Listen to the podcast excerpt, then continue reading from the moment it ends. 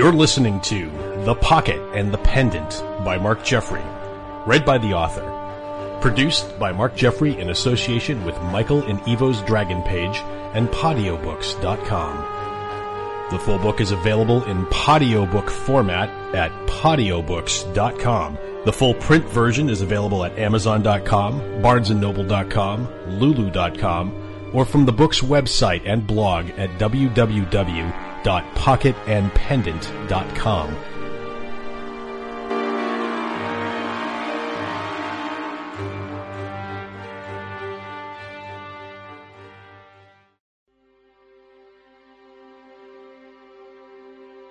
Five. The Books of Jonathan Roseblood Cyranus.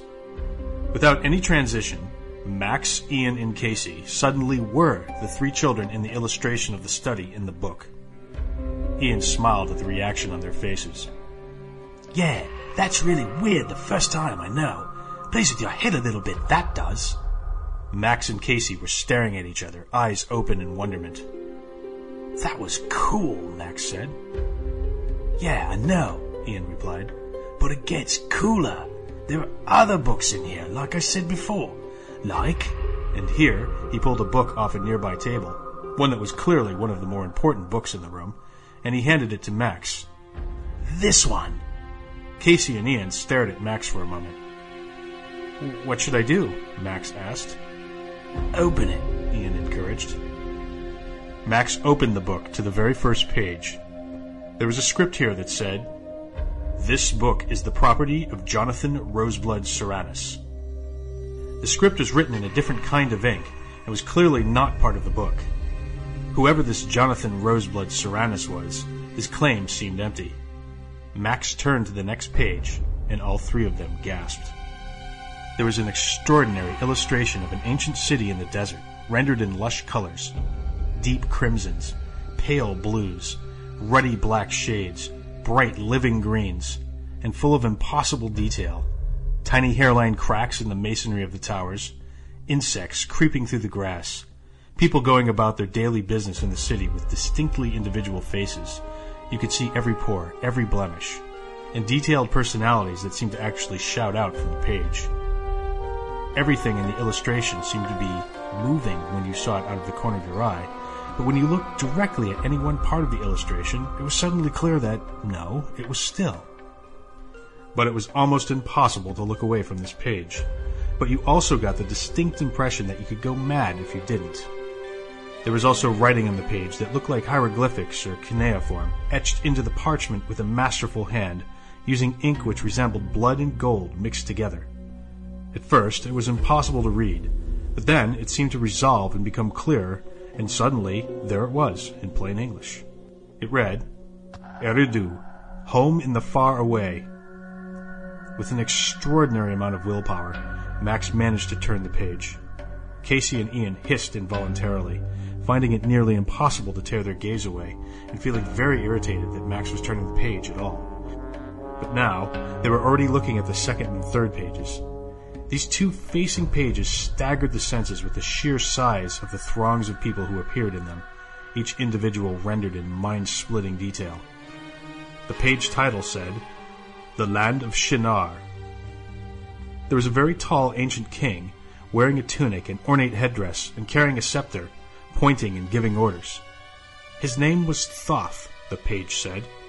There was a small army of men stretching to the horizon wearing nothing but loincloths, bowing down and covering their faces. These men all appeared much smaller than the king in physical size, and looked strange, with heavy, brutish brows, like pictures of Neanderthals that Max had seen at school. They were clearly enslaved by this king. The page also showed these same men toiling in the wheat fields under the fierce yellow sun, laboring in the hot wind, building pyramids, dams, palaces, and granaries on the bleached white sands. Still more men mined gold from the deeps of the earth and moved it across continental distances with the help and direction of other tall men who looked like the king and who seemed to be his lieutenants.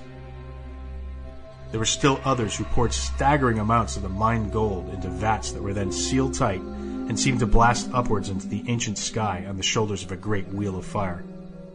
And some of these slave men and some women, who seemed to be of the same kind of primitive human, served someone indoors who appeared to be an Egyptian queen, and they were feeding her a feast of bread, meat, fruit, and wine.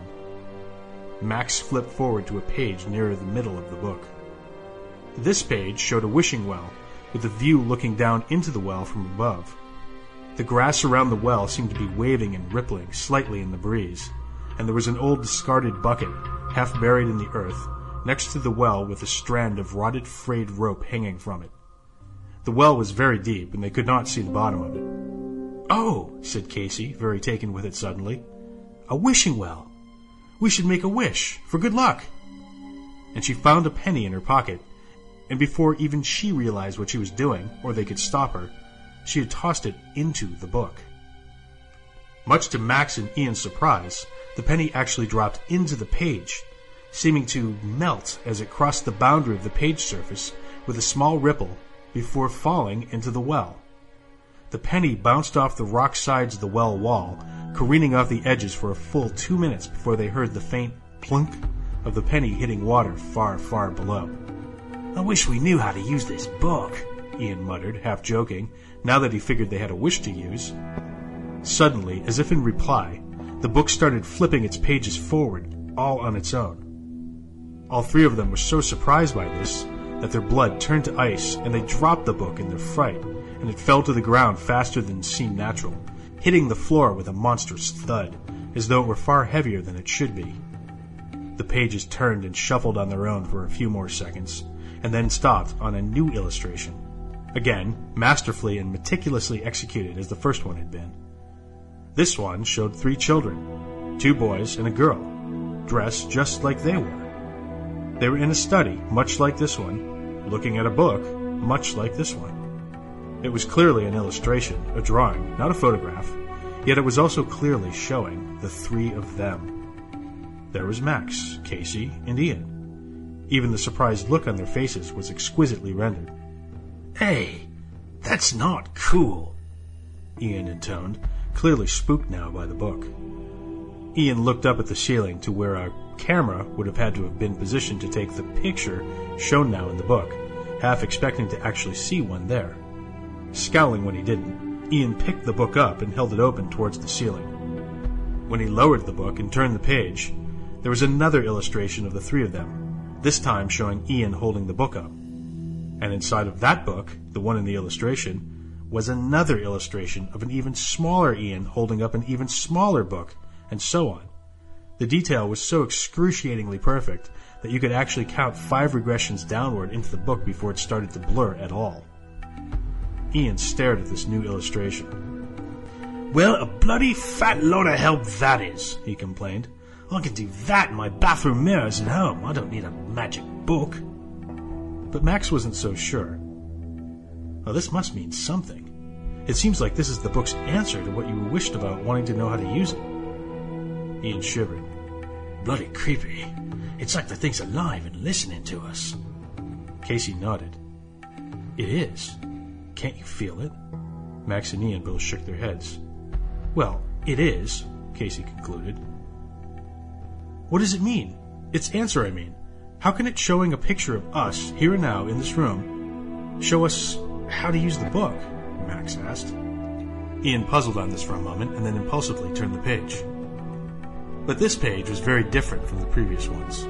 It showed a rich set of extraordinarily complex symbols. It made your eyes cross just to look at them. It looked like higher math and some form of ancient writing combined. The symbols were arranged in three dimensions, a layer near you on the surface of the page, and then a whole lot more beneath that, and so on. It seemed like the symbols receded off into a kind of infinity that the eye wasn't made to see, and as a result, it made you a little queasy to look at as your senses tried to get a handle on it. But it was clear that these symbols, whatever they were, burned with purpose and intent.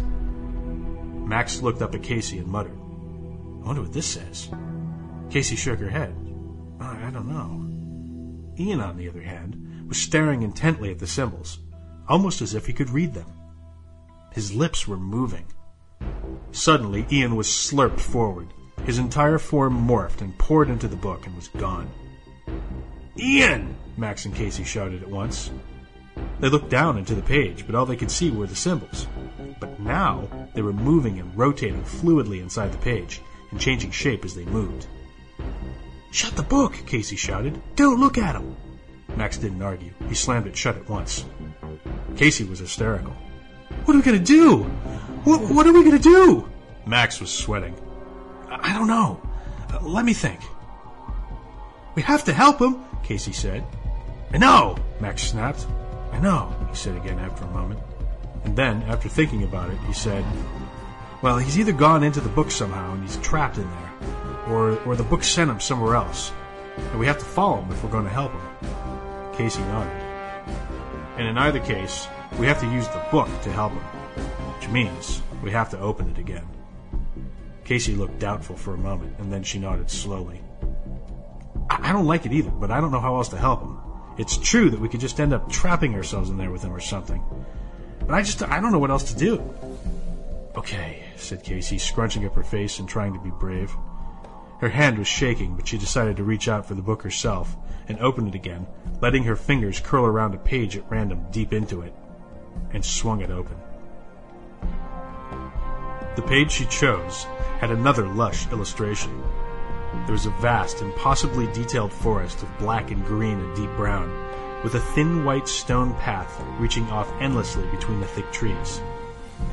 And at the head of this path was a lone figure, looking skyward and cupping his hands to his mouth, calling out, looking lost. It was Ian, drawn in perfect detail. Turn the page, Max whispered. Casey did. And there was Ian again, further up the path, looking worried now, like he was hearing noises in the wood. Again, Max said. Hurry! The next page was even more disturbing. Now, Ian was running, and he had his serp dagger out. It had gotten darker in the woods, like it was now hours later. The path had turned into a steep, rocky incline, and Ian was charging up it, looking over his shoulder behind him. Something was chasing him. The next page showed Ian in a full haggard sprint now, running across a massive stone bridge that arched in a perfect half circle across a span of air between two craggy rock cliffs. He seemed to be higher up in the mountains now, as there were less trees and more scrub brush near the ground. He looked exhausted and was covered with dirt smeared with sweat, and it was clearly approaching dusk. Max and Casey held their breath and turned the page. Now, Ian was standing in a strange little cluster of buildings on the rock face of the mountaintop. The inky, star filled, moonless night had come at last. He was in front of what looked like a little stone observatory, with a telescope poking skyward out of a domed roof. He was trying to open the locked door. Without much luck, it appeared. His face was beet red, and in the illustration they could even see the veins bulging from his neck. He was in a sheer panic, absolutely desperate to open the door to the observatory. His arms shook with the strain of trying to twist the door handle. The terror on his face was plain, but the door was locked and he couldn't get in. To his left, they could see a garden with a giant rusted iron sundial in the middle of a small inlaid stone piazza. At regular intervals in the garden, there were marble busts of gods or important men of old on pedestals, wearing expressions of ferocious seriousness with vine tendrils snaking across their furrowed brows. On the next page, Ian was in front of a new building, a small tower, like a miniature castle. This particular building hadn't been visible in the views of the previous illustrations, but they could see the same observatory and garden in the background, and so it was clearly part of the same complex. Ian was opening a door into the small tower and was just now stepping inside. Max and Casey breathed a sigh of relief. Ian seemed to have found refuge. And just in the nick of time, as Max and Casey could see a pack of venomous yellow eyes watching him soundlessly from the brush. The next page showed Ian looking out from the top of the tower. His eyes were fixed on the observatory. There were even more yellow eyes gathered in the brush, but Ian didn't seem to see them. Oh no, Max whispered, having a sickening premonition. He turned the page, sweating. In this illustration, a full swollen red moon had risen and was throbbing up in the sky. Several hours seemed to have passed. Now, it appeared Ian was out of the tower. They could see the back of his checkered flannel shirt walking trance like towards the observatory, and he seemed to be unworried. And the pack of wet, venomous eyes in the brush was now swarming nearer to him, and the red moonlight threw shadows across the rock face, revealing crimson outlines of fur and teeth and snouts and pointed ears. Casey gasped. Oh no, Ian! Get back! Get back! she mouthed. The next page sucked the air from both of them. Ian's clothes, torn to shreds, hanging from branches and all over the ground. Blood splattered across the rock and across the door of the observatory. Blood across the faces of the bus. And the wolves, wild dogs with yellow eyes, snarling and snapping, rolling satisfied on their backs in the garden, as though they had just had a good satisfying meal, and with the crimson moon swollen huge and full in the sky like it was about to burst open. Oh, Ian, Casey cried. Suddenly, they heard a squeaking metallic noise that startled them both. With sickening horror, they saw that someone was trying the door handle. Someone was trying to get into the study. Great, Max thought. This is just what we need right now. Max jumped up from the book and rushed for the door. He quickly grabbed the handle to keep it from turning further and slid the bolt and locked it. Whomever was on the other side was suddenly flummoxed, not expecting this, and tried the handle several times, wiggling it furiously. Then they banged on the door heavily. After a moment, there was a thud, and then another thud against the door. Someone was now throwing themselves at the door, trying to break in. But the door and the lock were very strong, and it was clear that it would hold. Max and Casey watched the door for a moment and breathed a sigh of relief when there were no further attempts after several minutes. After a few more moments, Casey spoke. So, is Ian dead? Max sighed. I don't know, but I'm not giving up on him yet. I mean, he just disappeared into the book a few minutes ago. Maybe when we turn the page, we're only seeing what will happen to him, or what might happen to him. Or, or maybe we're outside of his time altogether. We can flip the pages backward and forward and forward again, and what is now for him really has no meaning at all for us. You know, like when you open a book to any page at all, and wherever you are, well, that's now. You can keep on reading, or put the book down, or go back and read the beginning, or go forward and read the end. And what now is, is completely up to you. Casey's eyes lit up. Oh, I see. I hope so, she said. She sprang up from the book. Maybe we should explore some more. Max nodded. We better make sure there are no other doors, he muttered darkly. Casey went pale. Who do you think that was trying to get in? You think it was Jonathan Roseblood Cyranus? Maybe, Max said. I don't want to find out. Casey nodded nervously. Okay, let's look around. They discovered that the study was actually quite small, much smaller than they had imagined when they first arrived. But there was another door, on the opposite side of the room, and holding their breath, they opened it a crack. They saw a medium sized room with a giant telescope pointing skyward out of a domed ceiling. Oh no, Max said, his stomach dropping out from under him. Do you think? We're in the observatory. The one in the book, Casey said. And it was Ian trying the door just a minute ago, just like we saw him do in the book. And I locked him out, Max whispered, feeling horrible. I'm the one who locked him out. Oh no, I have to go out there and get him. You can't, Casey exclaimed. The wolves are out there, right now, remember? Max sat and thought for a long moment. You didn't know. You couldn't have known. It's not your fault, Casey said gently to him. Max was thinking about something Mr. Siren had said. There is free will, yes, of course. But it is simultaneously true that your destiny is already written in the stars. Was Ian dead already? Was there nothing they could do? It had already happened in the book, but it hadn't happened here yet, right? Ian had just tried the door a few moments ago, which means he was probably inside the tower by now. And according to the book, he would stay there until the moon rose in a few hours. What if we change what happens in the book? Max said suddenly. I mean, what if we rip out a page, or rewrite it, or alter it so it doesn't happen? Casey thought for a second.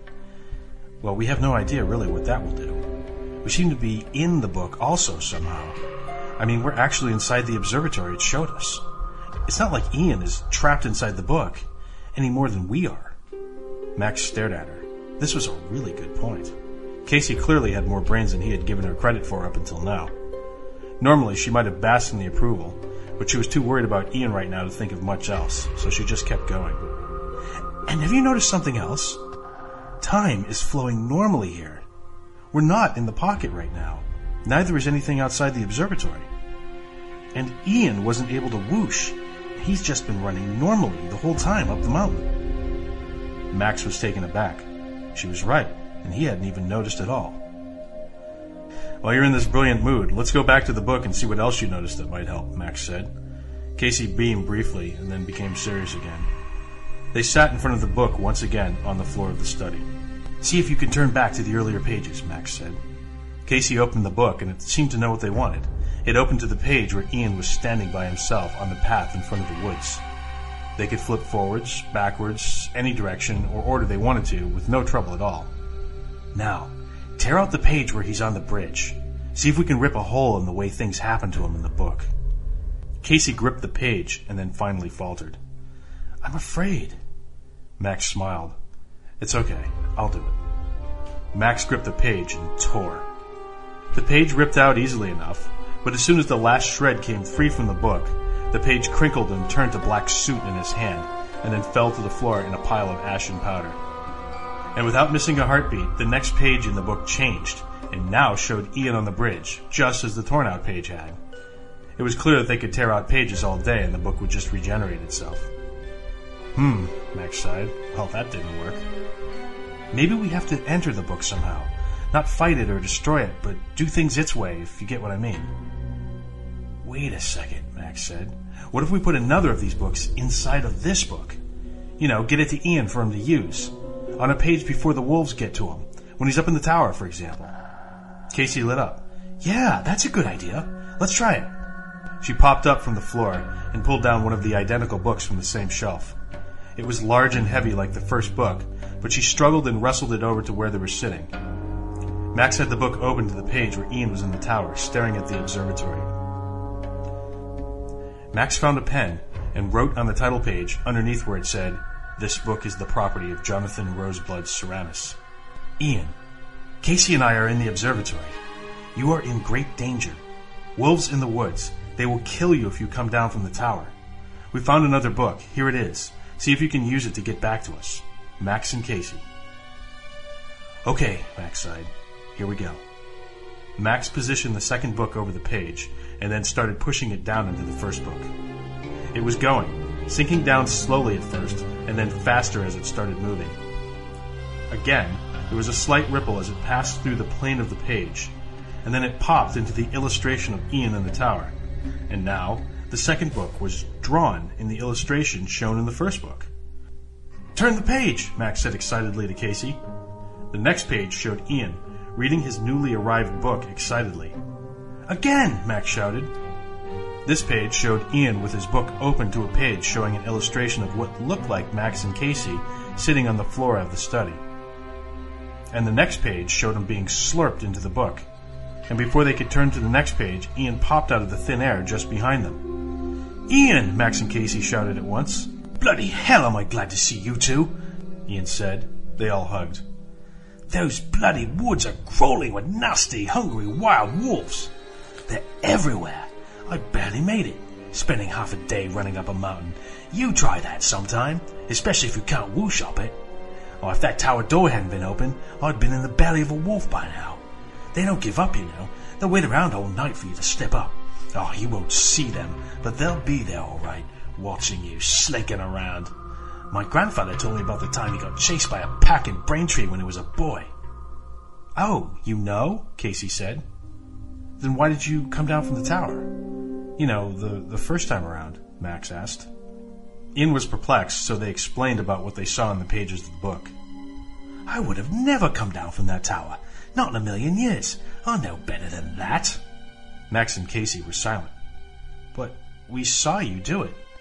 And then the book showed just the wolves, Casey finally said. Well, I don't know what you saw. But I can tell you, after running up a mountain all day with wolves snapping at my heels, I wasn't about to leave that tower. Maybe not ever. Max had a terrible feeling they were missing something important here. He was delighted that Ian was all right, but he didn't trust that this was truly over just yet. The book had shown Ian devoured by wolves for a reason, and he didn't like that he didn't know what that reason was. Well, anyway, I'm certainly glad to be moving and breathing and all, but we should get out of here before we make any more mistakes, Ian said. They all nodded. Right. Well, this book here, Ian pulled another book down from the shelf. Combined with this magic device here, Ian held up a Go Travel map of the United States. And we should be ready to go. How do you know that that's the right book this time? Max asked nervously.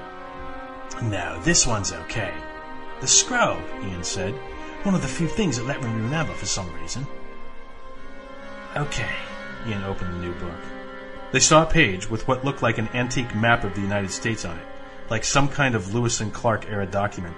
There were illustrations of covered wagons, horses running in the prairies of the central states, hardy wheat fields, and tall ships moored in Boston and New York harbors.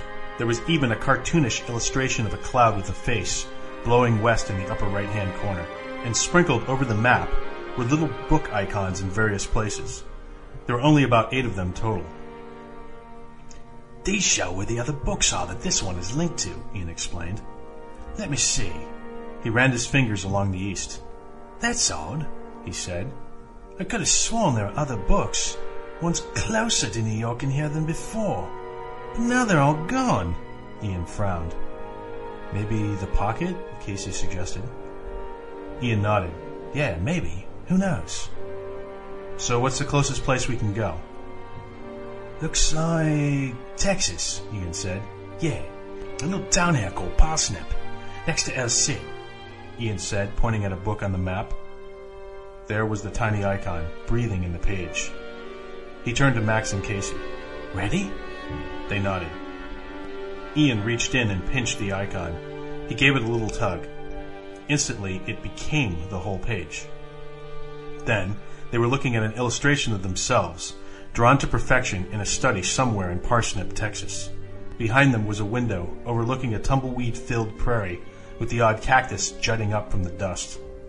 And again, without any transition, they were in the room, looking at another book on a table in Parsnip, Texas. Close it, Max breathed. Close it before something else happens. Bloody right, Ian agreed and shut the book. So that cut down on our journey quite a bit, Ian mused. Put both Arizona and New Mexico out of the way. We're far out of Ace's reach at this point. I wouldn't worry about him anymore. Ian seemed to be saying the words to see whether or not they were actually true. He glanced around nervously as though Ace might suddenly pop out of a cactus somewhere. Don't worry, Ian, Max said. We are far enough away. Unless he knows how to travel via books. Ian shook his head. He doesn't. I made sure of it. Then we're good, Max replied. So, what now? Ian unfolded his Go Travel map of the United States. Been saving this for just such an occasion. Let's see. Ian squinted at the map for a moment and then announced. We take Highway 10 east. From there, we'll make a quick left up the east coast and into New York. They nodded. So, we whoosh our way there, Max said. Yeah, Ian replied. We should be able to make it in about a week if we can whoosh as fast as a car goes. My dad and I did a cross-country trip in a car and it took like a week. Well, let's get started then, Max said, and the three of them whooshed off into the east on the 10 freeway.